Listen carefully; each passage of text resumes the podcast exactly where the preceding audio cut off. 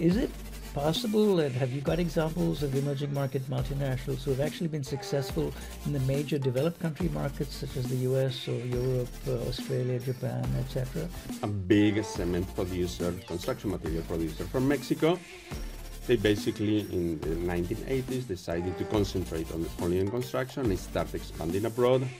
First country they moved out was into the US. They didn't have good communications. They established a satellite system they didn't have a good distribution system. They established their own delivery of cement to uh, clients. They basically had to do things internal, internalize much of what we take for granted in advanced economies. They came to the US, then at one point they were basically the third largest cement company.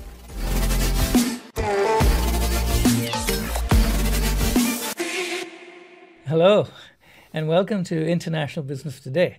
As you know, in this series, we discuss uh, important current issues in international business based on current uh, academic research as well as deep experiences of practitioners.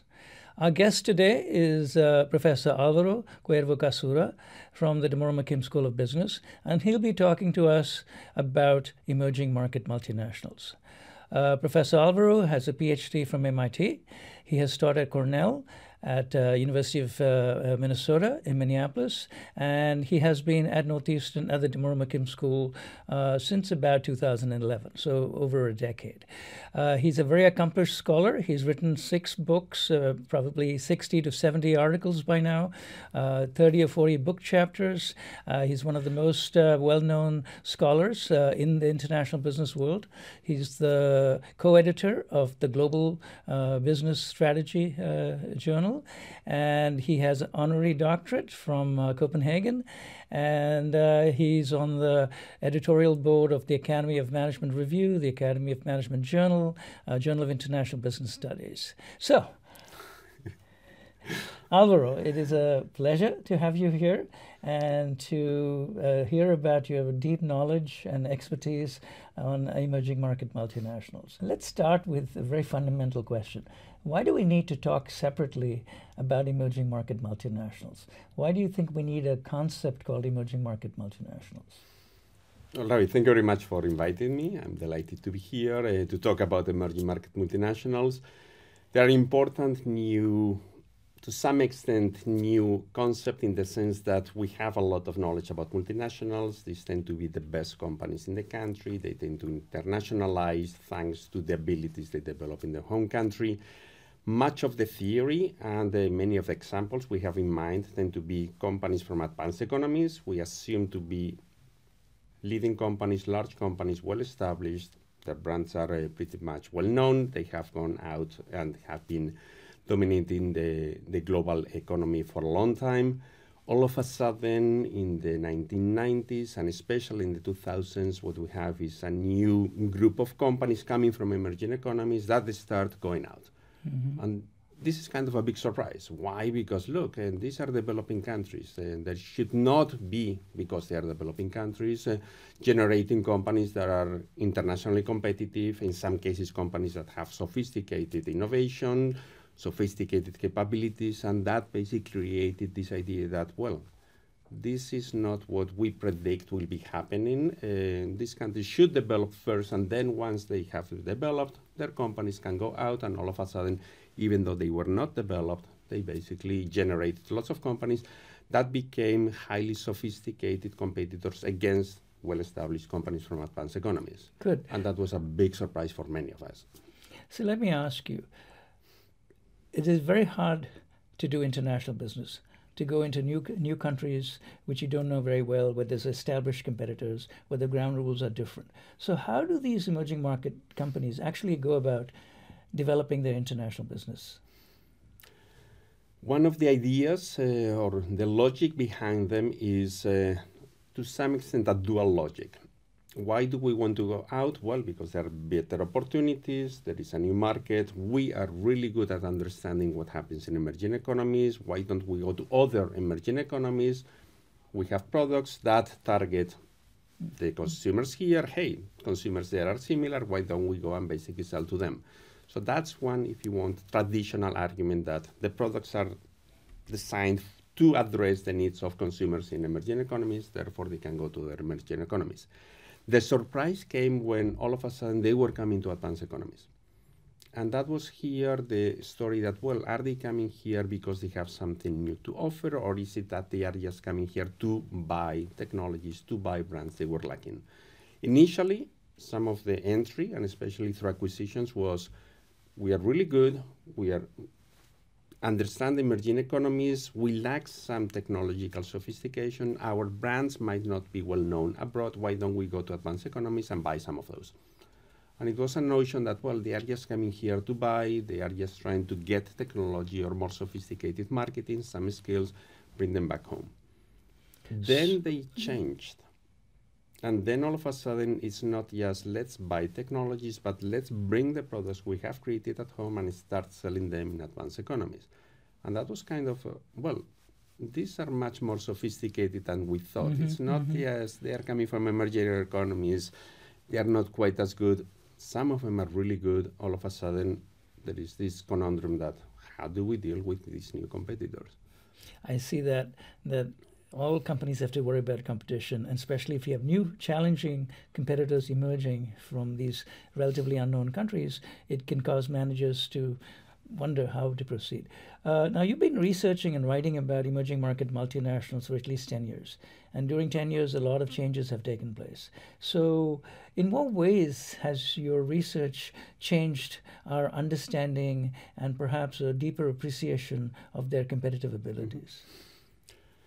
Initially, well, it's on the one hand, it's more. It's been more than ten years uh, mm-hmm. since I've been working on this. So to some extent, I started in the early 2000s, uh, trying to understand these companies. And at the time, uh, much of the conversations were about, well, what do the companies have that is different? Well, they are coming from emerging economies. They are relying on factors of production. The labor costs tend to be much lower in terms of cost and in some cases they are highly sophisticated. Maybe they, many of them have some government support. Access to natural resources seems to be easier for them because they are at home and they can basically build on the advantages of the home country and then go out.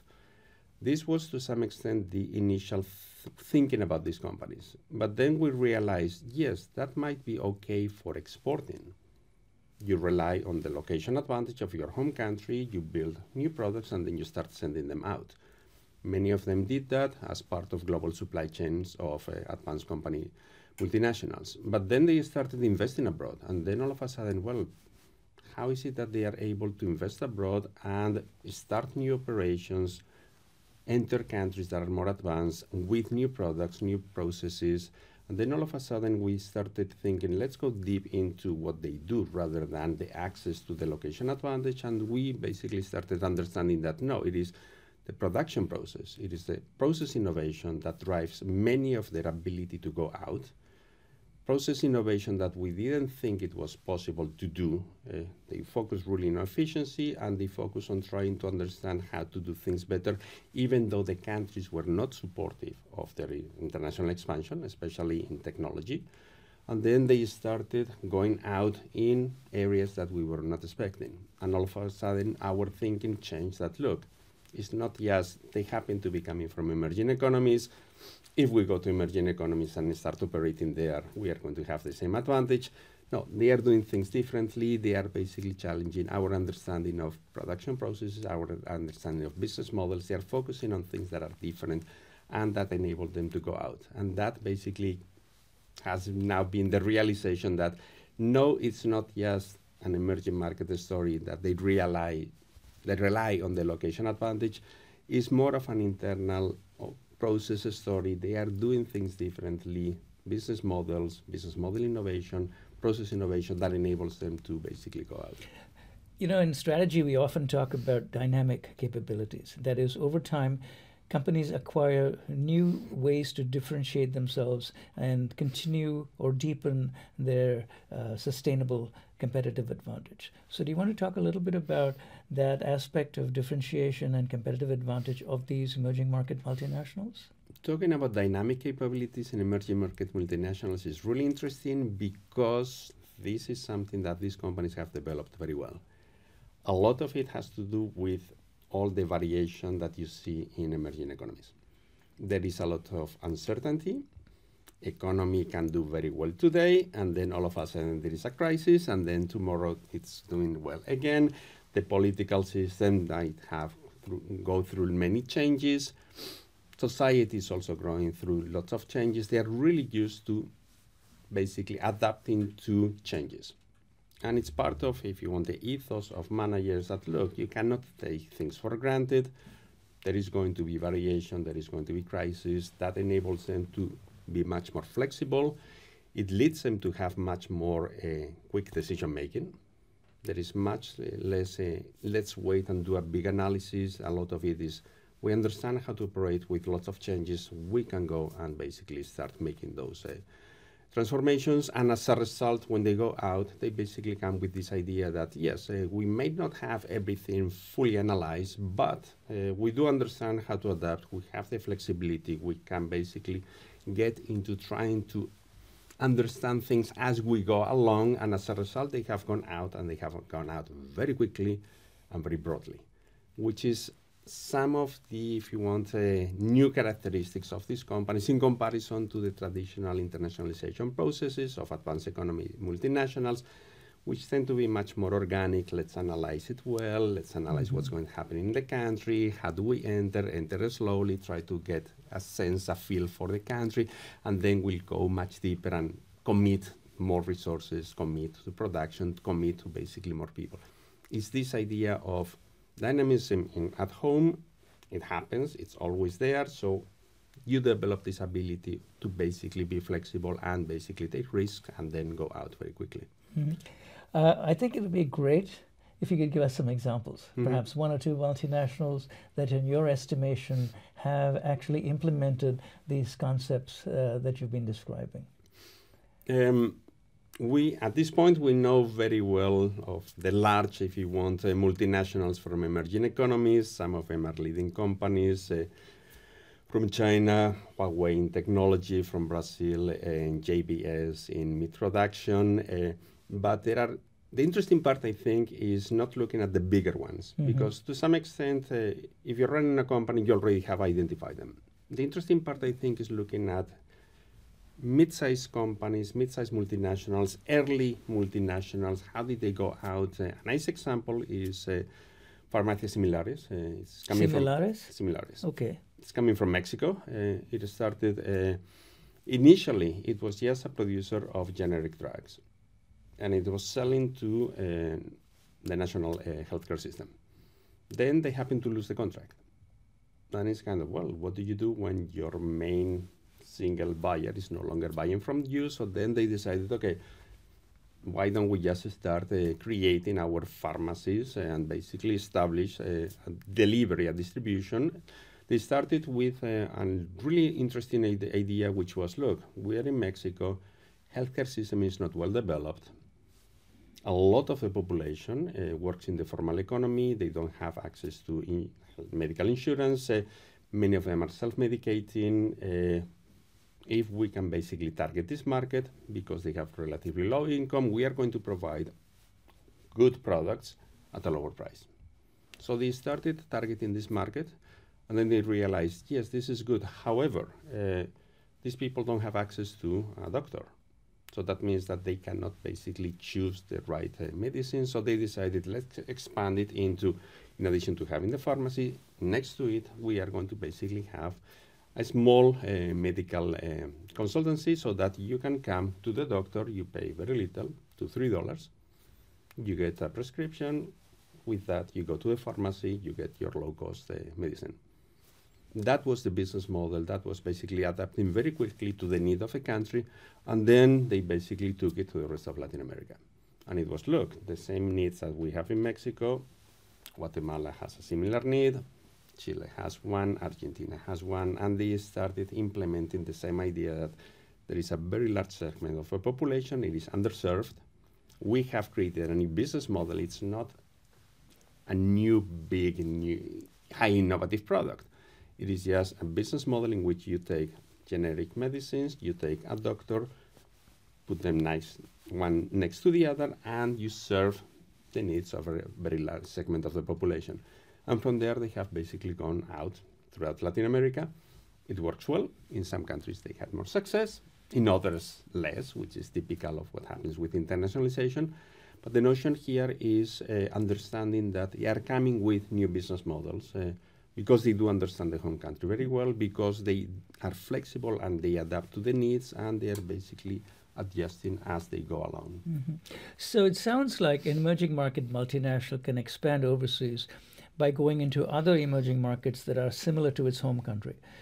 Is it possible, and have you got examples of emerging market multinationals who have actually been successful in the major developed country markets such as the US or Europe, uh, Australia, Japan, etc.? In other words, inroads into advanced mm-hmm. developed countries?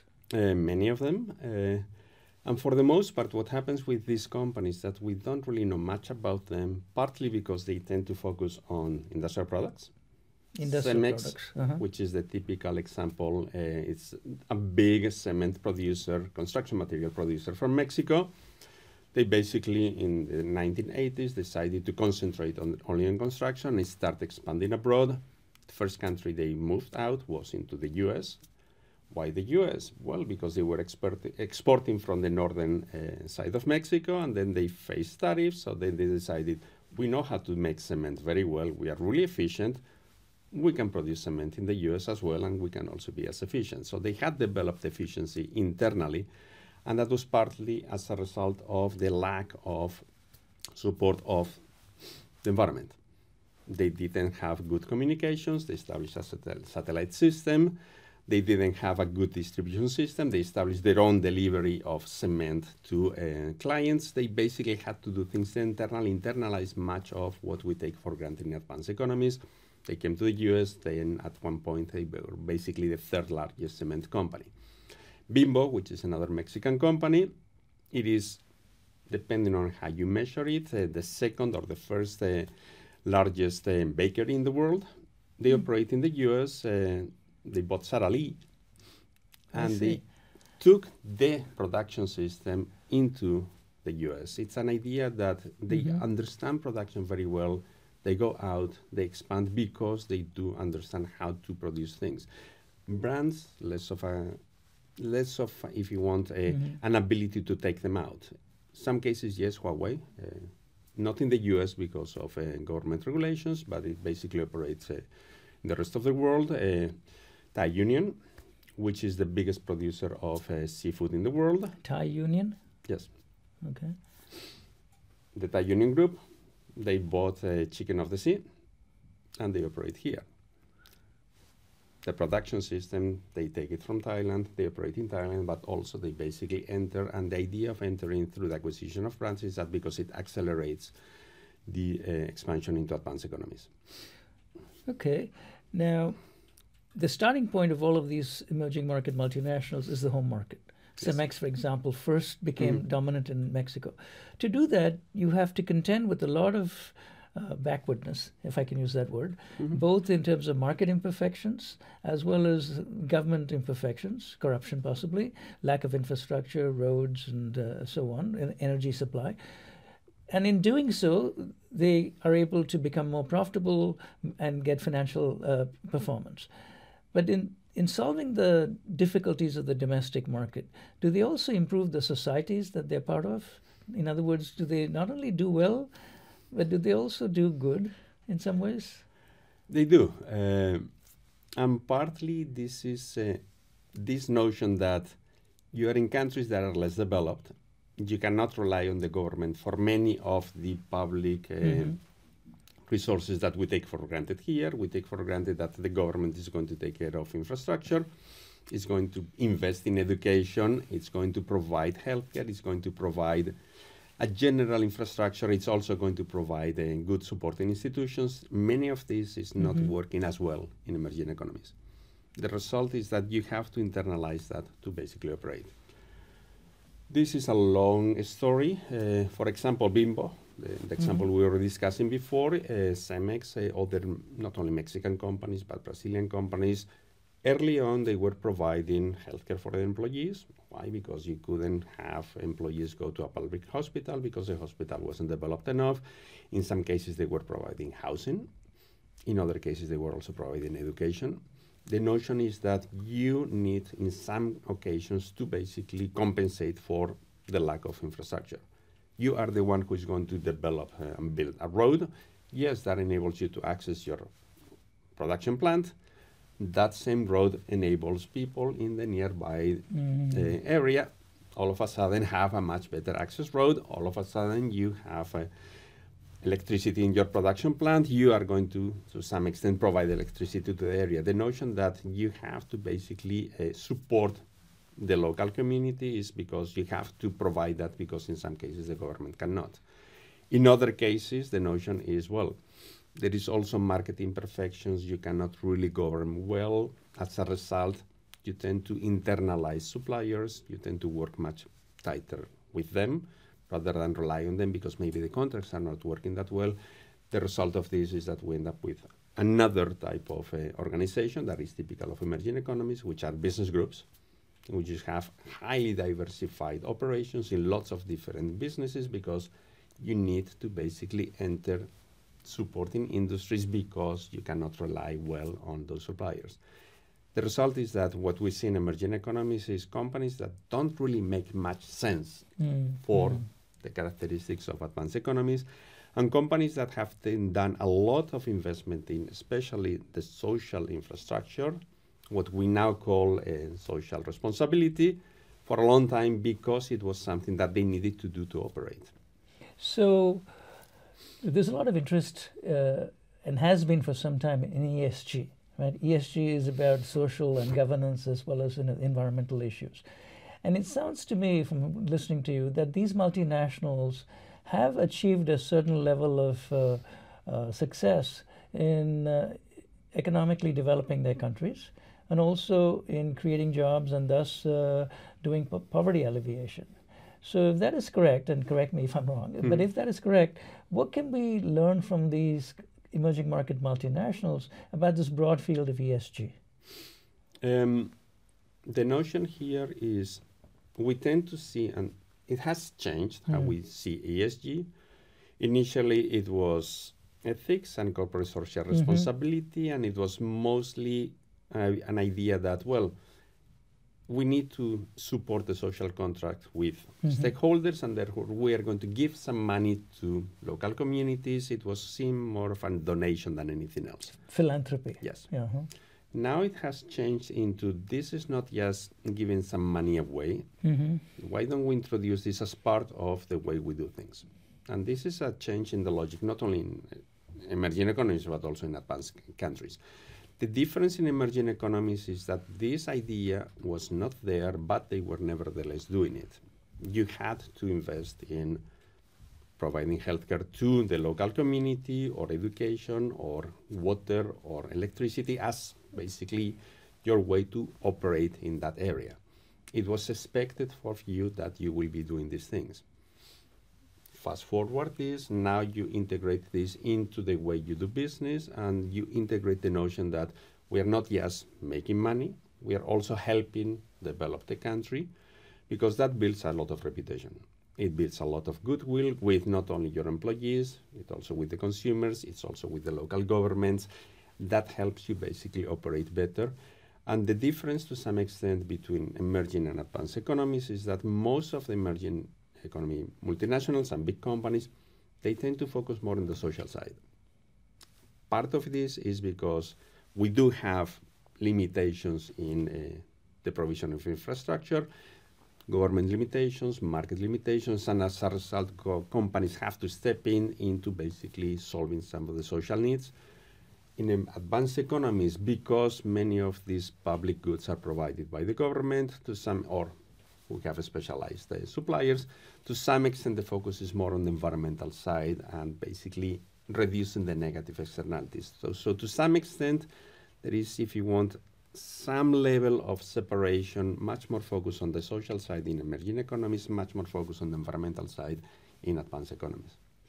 Yeah, I think I've had conversations with you about some of these uh, measures. You mentioned one time to me about Patrimonio and how CEMEX uses that as a way to help uh, the lower income segment of the population in Mexico build uh, well constructed homes, but of mm-hmm. course using CEMEX uh, yes. Uh, supplies. Uh, so, what are some of the lessons that the multinationals in countries like the US or Europe uh, what are the lessons that these developed country multinationals can take from emerging market multinationals? I'd say two of them. Mm-hmm. And one of them is if you if you want a reflection on historical understanding of the companies, another is what is happening. One of them is uh, to some extent take them seriously and not assume that their sources of advantage are basically based on location mm-hmm. advantages of their home country we typically dismiss them that, well, yes, they are coming from emerging economies, they come from Brazil, they come from Thailand, they come from China. Well, it's just low labor costs, that's why they are good. Or it's just because the government is supporting them, or it's because they are not basically following high level environmental standards. This is to some extent a dismissive attitude and the notion that only because they come from emerging economies they are good. Mm-hmm. The idea here, well, if you move to those countries, you should have access to the same location advantages. They are coming here. Maybe as an exporter, you can do this. Once you start moving out, it means that you're bringing something. Mm-hmm. It's not a location advantage anymore. Why are they good? They start analyzing their sources of advantage. Much of this is in the business model and process innovation. Oh, the products are very similar. It's just copycats. It's not the notion that they are going to be coming with new products. Some of them have. But many of the products are better made, made much more robustly, made cheaply, made more simply for a particular market that then in some cases is something that we appreciate in advanced economies. So the notion is instead of assuming that it's a location advantage, now you have to start looking at specific competitors. Why are they good? Start analyzing their business model. How do they basically interact? What are the resources? What are the processes? What is the business proposition, especially what is the customer value. Customer value. Are, how do they understand customers differently than how we do it? And then the other thing is their processes. What do they do that we could do better? So that yes, the highest tech is fantastic, but in many cases it doesn't have to be the best highest tech. It is good enough technology that gets you good, reliable products at a lower price, that tends to be the way to basically conquer markets. So, can you give me an example or two of this sort of multinational that uh, maybe has caught up and even uh, superseded uh, developed countries that you know, we can learn from? Um, superseded is a matter of opinion, yes. of course. Um, But for example, uh, Marco Polo, uh, which is a big bus producer in, from Brazil. Mm-hmm buses are not the highest tech products in the world.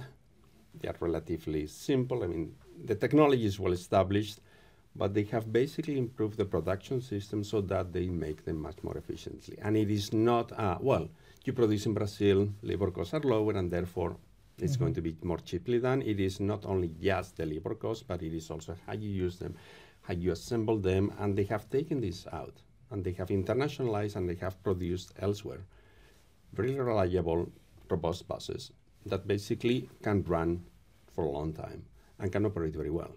The notion is high tech is fantastic, mm-hmm. but we are talking about if you want a pyramid of consumers, if you're only targeting the top of the pyramid, that is really good, but you are missing the much bigger middle and bottom of the pyramid, which are we like to have those really sophisticated products, cannot afford them.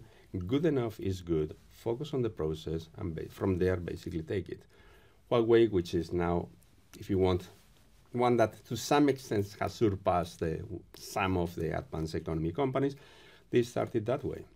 Why don't we take mm-hmm. existing products, analyze how these are put together, can we do things better? Can we basically replace some parts for something that is simpler? It's not as sophisticated, but nevertheless, it is good enough. And from there, can we do it cheaply? And that's basically how they started initially. Yes, oh, they are copycats. No, there is innovation in trying to rethink products to make them faster and to make them cheaply and also to make them in a way that they are as reliable as the original products. And from there, yes, they invested mm-hmm. in technology and they have basically gone and produced right. really good products. Now, a lot of your examples are about manufacturing and industry. Are there similar uh, advances being made in the area of services? Mm-hmm. For example, digital strategy, digital platforms, in those kinds of industries, insurance perhaps, fintech, banking? Here, uh, if you look at platform, Hmm. uh, what is a platform? Dual-sided market in which you have a company connecting lots of uh, suppliers with lots of buyers. Right. Uh, that's pretty much the standard model of a platform. Like Amazon, for example. An Amazon, a Facebook, uh, Well, an Apple to some extent. mhm. The idea here is that you are going to specialize, and this is what we teach in strategy. This is how we understand the Mhm. sources of competitive advantage. Just do one thing, do it very well. So you are Facebook, you are basically social social network. If you are Google, initially it was uh, search. Well, they have expanded into other areas. Emerging market economies don't really think one thing, do it well we basically provide lots of services to lots of companies. So Gojek or Tencent, they are basically one-stop shop for all your digital needs. Initially, they were dismissed. Well, they are just copying uh, apps or services that we have in advanced economies. Gojek is coming from Indonesia. Well, they are just uh, yes, ride-hailing. Isn't this easy? We all established this. They are just doing it. No, but they have gone from yes, taking people around to delivering food, to providing financial services, to providing entertainment. So basically, they have expanded into the notion that yes, once you have an understanding of your consumer, an understanding of how to match consumers with buyers, why don't we just offer everything? And the notion here is that a multitude of products, highly sophisticated, can solve the needs of people who are happy to basically just have one single Super app. super app that dominates their life and they are on the one hand really happy because it's super efficient. You are getting yes you can pay for things you can get some credit then you can get uh, some rewards from your uh, delivery. You can use those rewards in something else. This is the notion that all of a sudden you go and expand and you do understand the consumer much better. And to some extent what we see now in advanced economies american uh, companies are realizing that look, this notion of the super app is good, so why don't we just expand and rather than just do one thing very, really well, start offering other services? Why don't we get into payments? Why do we get into uh, services like entertainment, games? The notion is eventually, yes, we can end up copying those companies that we thought were the copycats of our initial model. So innovation is not restricted to advanced economies, it can come from everywhere. So the notion is, start looking at those companies and start understanding the way they innovate, how, why they are good, rather than assume that, well, they are good, they copy, and are just in emerging economies, and they rely, they rely on the location advantage for their uh, competitiveness. Fascinating, Alvaro. I think the the conclusion that I would take away from all of this is uh, respect emerging market multinationals. They're getting better and better, and there's a lot to learn from them also. Great. So again, thank you very much, Alvaro. It's been a pleasure, and I hope all of you, our listeners, have enjoyed hearing from Alvaro, one of the world's experts on emerging market multinationals. And I look forward to seeing you again in a future episode. If there's anything you would like us to cover, uh, do write to us. Thank you very much.